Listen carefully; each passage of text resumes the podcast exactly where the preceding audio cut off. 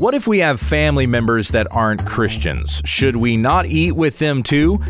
Is wearing a mask or getting a vaccine love your neighbor? And how do we pray in these uncertain times? The answers when we understand the text.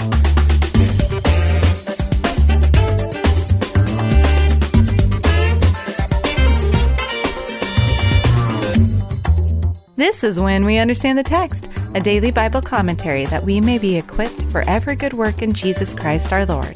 Please tell others about our ministry at wwutt.com. Here once again is Pastor Gabe. Thank you, Becky, who is not in studio with me today. It really is difficult for her to get up and around. She's 35 weeks pregnant. We're coming up on our last month here. The due date is September 8th. And Becky has always been late. So we're we're going to be induced on that day. Well, she's going to be induced. I just I just stand there and say, "Babe, you're doing great." uh, anyway, the if the baby hasn't come by then, uh, then that's the date that we're uh, we're, we're going to make this thing happen. Expecting a little boy.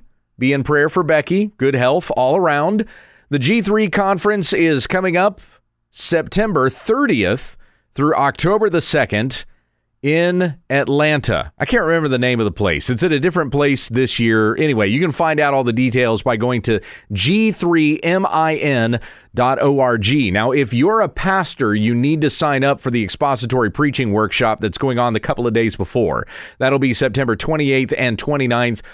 Tom Buck is going to be leading it. Conrad Mbewe is going to be there as one of the guest speakers. I'll be there as well, and some of the other elders from our staff are going to help lead it also. You got to go to one of these. It doesn't matter how long you've been preaching. We could all use a tune up. There's always something you're going to glean from one of these expository workshops, uh, especially if you've never done one before. So you can sign up for that also by going to g3min.org. We hope to see you there. WWUTT is going to have a booth? It's only going to be like three weeks after Becky has this baby, so we're not positive she's going to be along, but I will for sure be there. Uh, and and tons of great speakers there as well. You can find all that info on the website. Well, being Friday, we take questions from the listeners, and you can submit your questions to when we understand the text at gmail.com. I've got two gals and two guys I'm responding to today. So let's do ladies first. This one is from Michelle. She says, Hi, Gabe. I just finished listening to today's episode of the podcast. This would have been July 28th, episode 1488. And your story about refusing to go out for coffee with a professing Christian living in sin plus the 1 Corinthians 5 passage, that led me to wonder how far this extends to our various relationships. So just to kind of recap, uh, the apostle Paul says in 1 Corinthians chapter 5, "But now I am telling you not to associate with any so-called brother if he is a sexually immoral person or greedy or an idolater or a reviler or a drunkard or a swindler, not even to eat with such a one. For what have I to do with judging outsiders? Are you not to judge those who are within the church? But those who are outside, God will judge. Remove the wicked man from among yourselves, or as we read it earlier this week, purge the evil person from among you. That's 1 Corinthians 5, verses 11 through 13. Now, last week I mentioned that uh, there were occasions where, uh, where we had to confront a person in sin in our church, and they didn't want to go through the disciplinary process, so they just, hey, I'm out of here, right? And then we would bump into each other in town or something like that later, and they would say, hey, let's get together for coffee. Let's go out to eat sometime. It'd be good to catch up. And I'd have to tell them, no. You refuse discipline. You were in sin, and you refuse to repent and be disciplined by your church. And so we have no fellowship with one another. I cannot be seen eating with you based on what is said in 1 Corinthians 5 and Paul comes back to this also in 2 Thessalonians chapter 3 where Paul says if anyone does not obey our word in this letter and of course he's talking about the context of the church not just anybody okay but these people who have heard this letter and they're there in the church they're there in Thessalonica if if they do not obey our word, take special note of that person to not associate with him. so that he will be put to shame. And yet do not regard him as an enemy, but admonish him as a brother. And I think that's very, very important because uh, I, I'm sometimes troubled with how easily I'll see people do this on social media, especially where someone else will make some sort of a liberal or leftist statement and immediately there's there's a few Christians that will say, "Oh, well they're not they're not a brother, they're not a sister. They're going to hell." And I'm just going, "Whoa." And where does that condemnation come from? How quickly and easily we're ready to jump into that. But remember uh, the instruction that Jesus gave in Matthew chapter 7, uh, the instruction we have in Romans 2, that the measure you use to judge somebody else will be used against you. Are you using a measure that is according to what Christ has said in the Bible? Or are you just jumping immediately to, I want to write that person off as not being uh, a brother or sister in the Lord? So we need to be careful about that because the instruction regarding uh, these disciplinary matters, confronting a brother or sister in sin, even somebody that is doing something as awful as sleeping with his father's wife, which is the occasion that we have for the rebuke in 1 Corinthians chapter 5. The instruction is do not regard him as an enemy, but admonish him as a brother. Then, if after that admonishment, if after going through the process of church discipline, that person refuses to repent, then you can you can see he or she is a wolf in sheep's clothing uh, or a false convert. This person claimed to be of Christ but really was not. You know some things that Paul or sorry John says in First John chapter two. So anyway, uh, so coming back now to the occasion that we were reading about in First Corinthians chapter five, very similar to what Paul said to the Thessalonians. He says in chapter 5, verse 5, deliver such a one to Satan for the destruction of his flesh, so that his spirit may be saved in the day of the Lord. And where we have in verse 11, but now I'm writing to you not to associate with any so called brother if he is a sexually immoral person, greedy, an idolater, a reviler, a drunkard, or a swindler, not even to eat with such a one. Now, Paul is very qualifying with that. Um, uh, how he addresses that person. He says, so called brother, doesn't di- directly call him a brother, it seems to be a little more directly called a brother or sister in Second Thessalonians 3 than what is said in in uh, 1 Corinthians chapter 5. But then after that process of discipline, if that man does not repent, then he's going to demonstrate whether or not he is truly in the Lord. If we are in Christ, then we are going to demonstrate an ongoing pattern of uh, faith and repentance. It's not just something that you did at your conversion and then you're good and you can live however you want, but throughout our lives. We are growing in our faith and we are convicted over our sin and desiring holiness and to be sanctified in Christ Jesus. So those who are truly in Christ will be growing in this way. Those who are not in Christ may give some kind of lip service to Christ, but Jesus said in Matthew 7, you will know them by their fruit. So Michelle is asking this question here um, well, I didn't finish the email, did I? So, so that was just kind of a recap of uh, of First Corinthians chapter five and what I talked about last week. Have having nothing to do with those who refuse discipline or they refuse to repent of their sin, not even to eat with such a one, and doing this so that they may feel ashamed. As Paul says to the Thessalonians, uh, and in the the uh, well to the Corinthians he says deliver such a one to Satan for the destruction of his flesh that his spirit may be saved in the day of the Lord. So Michelle goes on in her email to say, I have a large extended family, most of whom were raised and baptized in fairly decent churches, and most of whom would claim to be Christians. However, it's obvious by the fruit of their lives, exactly what I mentioned, the beliefs they hold, and their angry responses toward me and my immediate family whenever we express a biblical thought, that most of them are false converts. They recently held a large family reunion that we're, we were invited to, but were unable to attend due to a scheduling conflict. If we had been able to attend, should we have declined the invitation based on 1 Corinthians 5 9 through 10, since the context seems to refer to the church? None of these family members have ever attended my church. You know, whenever I talk about this subject, this is a very common question that comes up. So, if we're not supposed to eat with such a one, like, does that mean my family members also? Would that also extend to my family?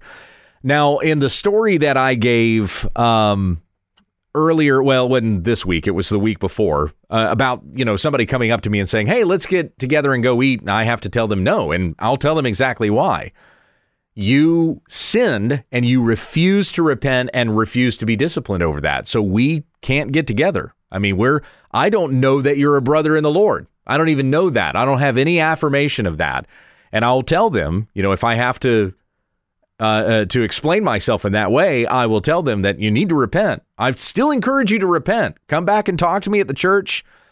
You know, we can go through the church disciplinary process, which you refused the first time, and uh, uh would would be happy to walk you through that, show you where you were in sin and why you need to repent, uh, because I want to see the grace of God in your life. I want to know that you have received grace and you are showing grace, that you are not a slave to sin, but you are a slave to Christ, as Paul talks about in Romans 6. So, uh, you know, those kinds of occasions for me, especially because I'm a pastor, I need to be especially mindful of what people see me doing and who they see me associating with. I do have to be mindful of that. But again, anytime we talk about these disciplinary matters, it always seems to come up somebody asking, well, how does this extend to family? So I know that if somebody's been uh, disciplined in the church and they've been put out of the church, well, yeah, I'm not supposed to eat with such a one. But how about members of my family who are clearly not believers? Well, I've come from a family that has plenty of unbelievers, but I also have in my family believers.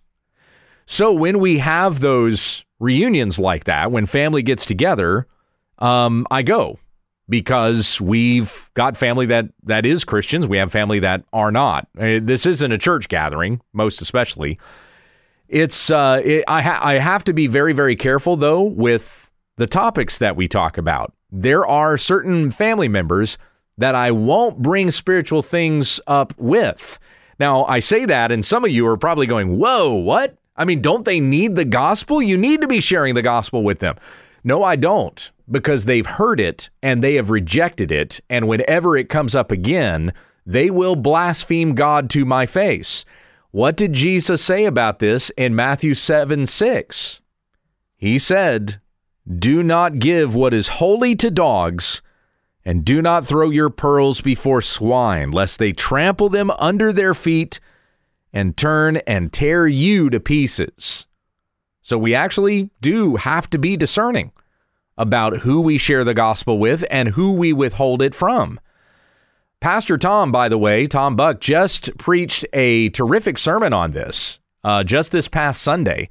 And if you go to fbclindale.com and click on sermons, you'll find it there because it was the most recent sermon. So it would have been the uh, the August 1st sermon the audio is there. I don't know if the video got uploaded yet, but but anyway, you can go and listen to the sermon at least. And so he talks about this. Talked about it in last week's sermon that uh, you can get together with family, but there's some members of your family that you're going to withhold speaking about any spiritual matters with because you know what it's going to turn into. I mean, my faith in Christ is very important to me. It's very personal to me. And I'm not just going to extend it to a person and make it a target for them to start striking down and further heaping condemnation on themselves because of the hardness of heart that they have toward God. I don't want them talking that way in front of my children. I don't want them talking about that way in front of other family members that are Christians. So there are some people that I will talk about Christian matters with and other others I just absolutely won't. I'll withhold that from. I think you have to be discerning in this no matter what. Whether it's a person who has refused church discipline, they won't repent of their sin, they've been disciplined by the church and removed from the church, uh, or you're you're talking about you know believers, professing Christians that go to other churches, but those churches aren't sound, so, you know, so on and so forth. I think we have to be discerning in all those different kinds of relationships. It's going to be circumstantial sometimes. In some places, it's easy to say, don't associate with these people. And then in other places, it's hard to say uh, whether you should have a relationship with them or not. There is much wisdom with many counselors. So, in each respective situation, you're going to have to uh, uh, assess it properly uh, in a right way and make a make the best judgment. Give all glory to the Lord. Seek his wisdom in all things according to his word. This next question comes from Angie here in Texas. She says, "Hello, Pastor Gabe. Question for your Friday Q&A. You may have addressed this question in the past, but if not, I'm curious what you think about the direction we seem to be heading in regarding mandated vaccinations for COVID and now the Delta variant. Do you believe it's totally up to the individual or do you feel like Franklin Graham, who says that if Jesus were here, he would take the vaccine because it means we are loving our neighbor?" Other well meaning Christians view getting the vaccine as the equivalent of getting the mark of the beast, albeit unknowingly. What would you say to those who are refusing, because it is predominantly the evangelicals who are the holdouts, and see this issue as a spiritual one? Do you have a biblical opinion? Well, yeah, I've got a biblical opinion. My biblical opinion is that Franklin Graham is wrong. Getting the vaccine or wearing a mask is not loving your neighbor. And really, I'm quite tired of hearing that. Uh, hearing Christians impose something with scripture that scripture does not say. So they're binding a person's conscience to believe you have to get the shot, you have to wear a mask, and if you don't do that, then you're sinning. Well, no, they're sinning by using scripture to justify that action when scripture says absolutely nothing about that. On the contrary, Jesus exactly rebuked that kind of approach to uh, uh, to adding commands to Scripture that are not there. So let me read to you here from Mark chapter seven, beginning in verse one. The Pharisees and some of the scribes gathered around Jesus when they had gone from Jerusalem and had seen that some of his disciples were eating their bread with defiled hands, that is, their hands were unwashed. For the Pharisees and all the Jews do not eat unless they carefully wash their hands, thus observing the traditions of the elders. And when they come from the marketplace, they do not eat unless they wash themselves. And there are many other things which they have received in order to observe, such as the washing of cups and pitchers and copper pots. And the Pharisees and the scribes asked Jesus, Why do your disciples not walk according to the tradition of the elders, but eat their bread with defiled hands. In other words, the Pharisees are asking Jesus, why don't your disciples wash their hands? I mean, this is this is kind of gross, Jesus. why are they not obeying the commandment that we've laid down that they have to wash their hands to eat? Do you have to wash your hands to eat? You tell your kids this, right? It's right before dinner is ready. Kids, go wash up, go wash your hands and it's time to eat. And if they don't wash their hands, then they're disobeying mom and dad. That's different. they didn't wash their hands. The sin is that they disobeyed mom and dad, not that they didn't wash their hands. There's not a commandment to wash your hands. The Pharisees are imposing this upon the disciples, upon everybody. You have to go wash your hands. Where in the Bible does it say you have to wash your hands before you eat, or else you eat defiled food because you eat it with defiled hands? That's not in the Bible. So the Pharisees are asking Jesus, Why do your disciples eat with defiled hands? And he said to them, Rightly did Isaiah prophesy of you, hypocrites. Boy, that's a sharp response from Jesus, right? And the Pharisees just asked him, Why don't your disciples go wash their hands? The tradition of the elders. It's what we've said you've got to do. So they need to go wash their hands. Why don't they? And because they asked this accusatory question, Jesus replied, Isaiah prophesied of you hypocrites when he said, This people honors me with their lips, but their heart is far from me. But in vain do they worship me, teaching as doctrines the commands of men. Verse 8 Leaving the commandment of God, you hold to the tradition of men. And that's what's going on with these people that and Kamala Harris has done it. I mean, she said loving your neighbor means going and getting a vaccine or wearing a mask. Now, apparently she and Franklin Graham have this in common if he said the same thing. So so this this people honors me with their lips. They claim to be Christians and Kamala Harris does. She claims to be a Christian. But their heart is far from me. Now, I'm not saying that if a person says loving your neighbor means getting a vaccine and wearing a mask, I'm not saying that they're not Christians, but they're certainly not following the command of Christ. They're imposing something on the text that is not there. Jesus says, In vain do they worship me, teaching as doctrines the commands of men. It's vanity to say, I'm obeying God, showing love to my neighbor because I got vaccinated and I'm wearing a mask. That's vanity. That's taking the Lord's name in vain. You're taking God's name and His word to puff yourself up so that others will see how much better you are because you got vaccinated, because you love your neighbor by wearing a mask. So, the way that I've taught on this, and we've talked about this on the podcast, I've done a couple of videos on it as well. The way that I've taught on this is if you want to get a shot and you want to wear the mask, then do it. And don't let anybody tell you it's a sin to get the shot or wear the mask. I don't believe you're sinning if you get the vaccine or you're wearing a mask. It's not sin. I'm not going to do it personally, but I don't think you're sinning if you go do it. Also, if you decide not to wear the mask or get the shot, you're also not sinning because you didn't get vaccinated and you didn't wear a mask. Of course, I'm going to take that position because I'm not doing that. I believe that a church would be in sin if they require their members to go get vaccinated or wear a mask in order to come to church. I do believe that's sin because you are essentially barring a person from hearing the word of God proclaimed, praising God with the rest of the saints, and partaking at the Lord's table.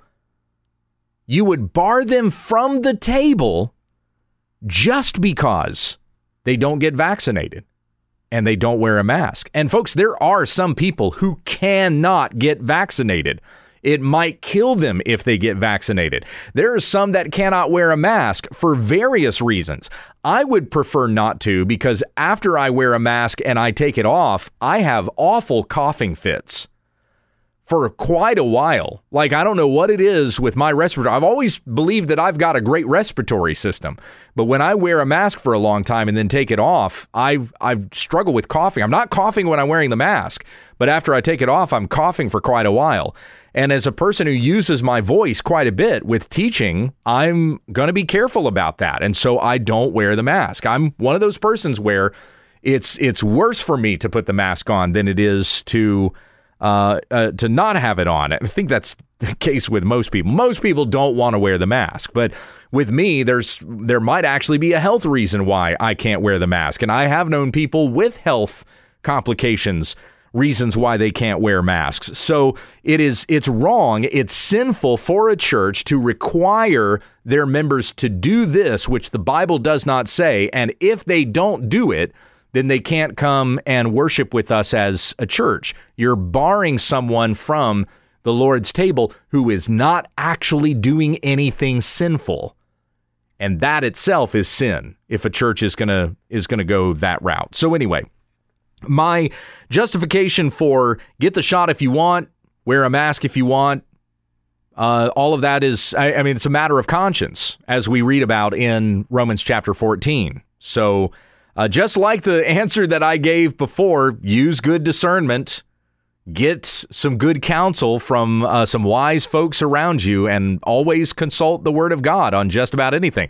Though the Bible may not explicitly say this, that, or the other, you can certainly glean wisdom from what is said in the Scriptures that we may make good and wise decisions to the glory of our God who is in heaven and for the benefit of one another. You can actually not get the shot and not wear a mask and love your neighbor at the same time. Believe it or not, that is in fact possible.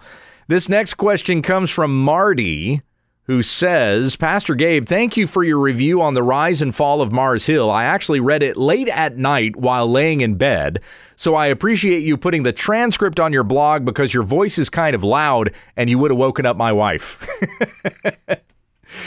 uh, you're welcome. I thought of something and I was wondering if you'd clarify. You said that the show's most inexcusable omission, and that's a quote from my uh, transcript, is the lack of Bible. And that would also leave out any theological heavy hitters like John MacArthur, who warned about Mark Driscoll long before Mars Hill imploded. I agree with you on all of that, but here's my question Does the program really need it?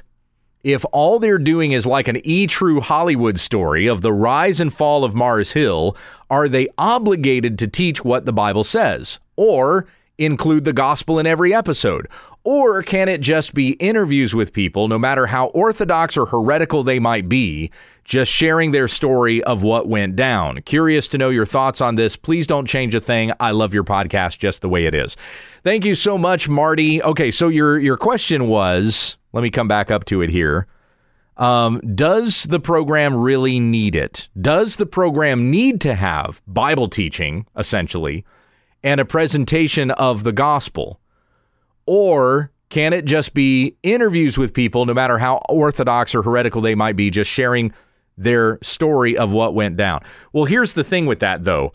Christianity, uh, Christianity today, which actually is harder to say than you think it would be, but it is.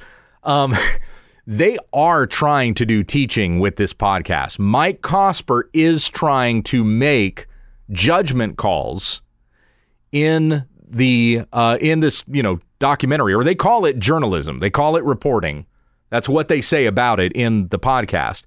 He is making judgments and telling the listeners what he wants them to think. And none of it is grounded with scripture. None of it is.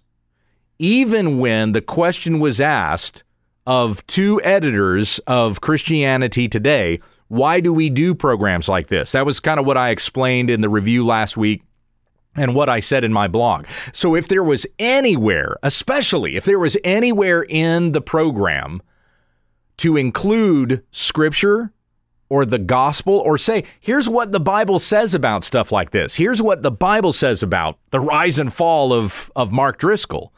If there was anywhere to put it, it would have been there in that last eight minutes of the first episode when the question was being answered why do programs like this? The Bible does respond to Mark Driscoll's false teaching, to to much of the stuff that they were doing in the uh, emergent church and stuff that was coming out of Mars Hill and all this other kind of thing.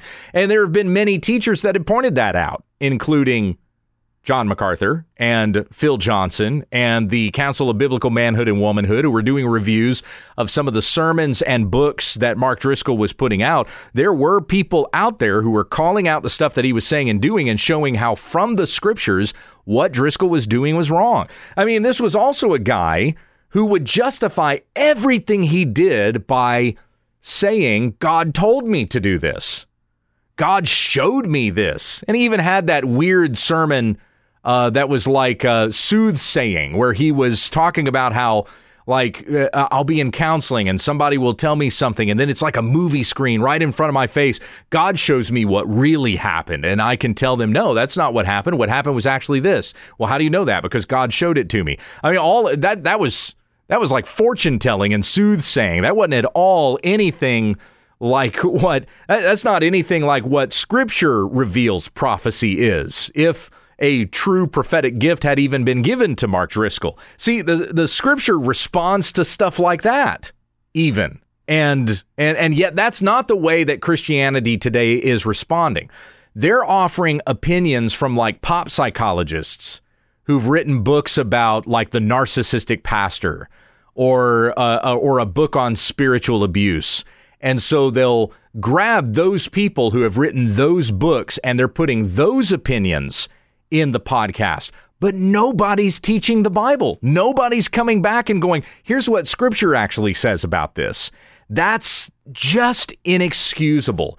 That the, the sociology and the statistics and the gurus and, and the psychologists, they're getting their say. They're getting to throw their opinions out there on this stuff, but nobody's coming back to scripture and showing here's what the Bible actually has to say about this.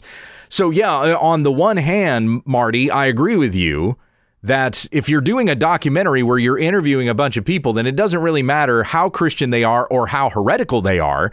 They're sharing their account of this movement that they were caught up in and what they saw and what they experienced while they were in the midst of that. It's it's that is of course the journalistic approach that this particular podcast is attempting to take, but it's not neutral. It's not just leaving it up to these people that we're interviewing to share what they say, because there is commentary that's being added into that as well. Incidentally, as I just shared with uh, Fred Butler, a friend of mine at uh, at Grace to You, a couple of days ago, yesterday or the day before, all the pop psychology stuff in the rise and fall of Mars Hill. I didn't say this in my review, but I'm saying it here. All the pop psychology stuff is really boring. It's unengaging and it's irrelevant. Like it adds nothing to the program. And there's been a few times where I'm probably doing something else. I might be working in the kitchen or I am working in the garage while I'm listening to this podcast. And when they get to the psychology parts, I'm not paying attention and I catch myself not paying attention. Like my brain is actually switched off when you got to this part of the program. I'm no longer engaged in this. So I'll rewind it, but I'm still not convinced any of that was helpful. These would be perfect places to put somebody who is a theological heavy hitter to explain here's what the Bible says about this. You could even keep the pseudo history and the pop psychology and all that kind of stuff. You could keep that in there if you wanted to. I think it's silly. I don't think it adds anything to the show. But uh, but do that and then bring in somebody else too that's actually going to tell you what the Bible says. But Christianity today is not interested in that. It's an interesting program. It's compelling to kind of hear the stories of people who were behind the scenes in the whole Mars Hill movement. But uh, again, don't expect them to to teach you anything scriptural as a result of, uh, of the rise and fall of Mars Hill. Last comment that I have here this comes from Jonathan. He says, Thank you, Pastor Gabe, for your daily prayers and Bible teachings. I fall short every day of God's glory. I hate my sin, my flesh, my anger at times, and the thoughts when going through the day. I work for, and he gives me the name of the company in Charlotte, North Carolina, and I get off work late and now look forward to your daily podcast and Bible studies that come on Facebook at this late night time. God's Word has a calming effect on me, and I thank you for breaking down everything verse by verse. Please pray for me as I'm struggling with what to do with what's going on here in America. I've honestly been stressed and I've had anxiety to the point of heart palpitations lately. I keep warning others as to what is going on from a spiritual and biblical perspective, and I get shrugged off like I'm crazy. Even my own mother. And I'll definitely pray for you and your ministry as well. Thank you again for everything. Jonathan, yeah, we'll we'll sure pray for you here at the end of the program in fact. Let me read to you from Philippians chapter 4, beginning in verse 4. We read, "Rejoice in the Lord always." Again, I will say rejoice. By the way, Paul is in prison when he's writing this. He's chained to a guard who's right there next to him as he's writing this to the Philippian church.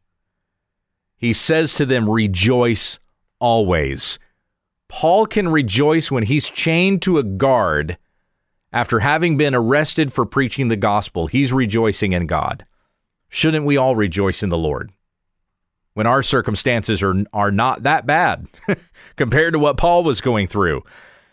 And in fact, he says it twice I will say again, rejoice. Let your considerate spirit be known to all men. The Lord is near. Be anxious for nothing, but in everything by prayer and petition with thanksgiving, let your requests be made known to God. And the peace of God, which surpasses all understanding, will guard your hearts and your minds in Christ Jesus.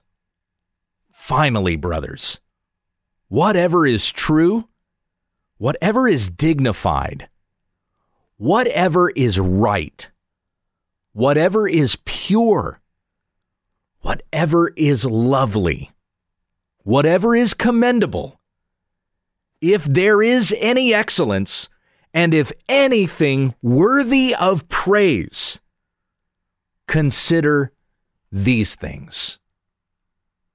Let me pray for you, Jonathan. Heavenly Father, I thank you for the kindness that you show to us. You give us your spirit, and your spirit gives us peace, a peace that surpasses all understanding because we have peace with God. We're no longer at enmity with God. We have fellowship with God through faith in our Lord Jesus Christ because of what he did for us, dying on the cross for our sins rising again from the grave, rising for our justification, ascending into heaven, being seated at the right hand of the throne of God, where Christ is interceding for us on our behalf. What a wonderful, beautiful thing this is to consider, to think on these things, what Christ has done for us. And I pray that you would give us peace, knowing that our sins are forgiven and we have fellowship with God and we have eternal life with God in glory that you would give peace to our spirits in, in such a, a, a calamitous time where so many different things are going on. We don't know what is in store for us, whether you're turning us over to a depraved mind, turning this nation over to a depraved mind, or if you are intending to uh, hold back that judgment for just a little bit longer. Whatever it is that you're intending to do here, God, I pray that we would trust in you. Our hearts would not be filled with anxiety, but with thanksgiving we present our request to God because we know what we have is much more than what we deserve. The grace and love of Jesus Christ that you have shown to us. I pray for Jonathan that you would give peace to his spirit. I pray that as he speaks with his family that he's able to share with them the hope of the gospel that he has in his heart. I pray that you would help him to focus on his job and get through the things that he needs to do today, providing for himself and for his family, that he doesn't feel overwhelmed with the changing of the times and the uncertainty of tomorrow. For as Jesus said in Matthew chapter 6, each day has enough trouble of its own. Tomorrow will worry about itself. Teach us to rely on you. Give Jonathan peace in his heart as he exalts Christ with his whole heart, soul, mind, and strength. Give us that peace that surpasses all understanding and bring us into your kingdom, Lord Jesus. It's in the name of Christ that we pray. Amen. This is When We Understand the Text with Pastor Gabe Hughes. There are lots of great Bible teaching programs on the web, and we thank you for selecting ours. But this is no replacement for regular fellowship with the church family. Find a good gospel teaching, Christ centered church to worship with this weekend and join us again Monday for more Bible study when we understand the text.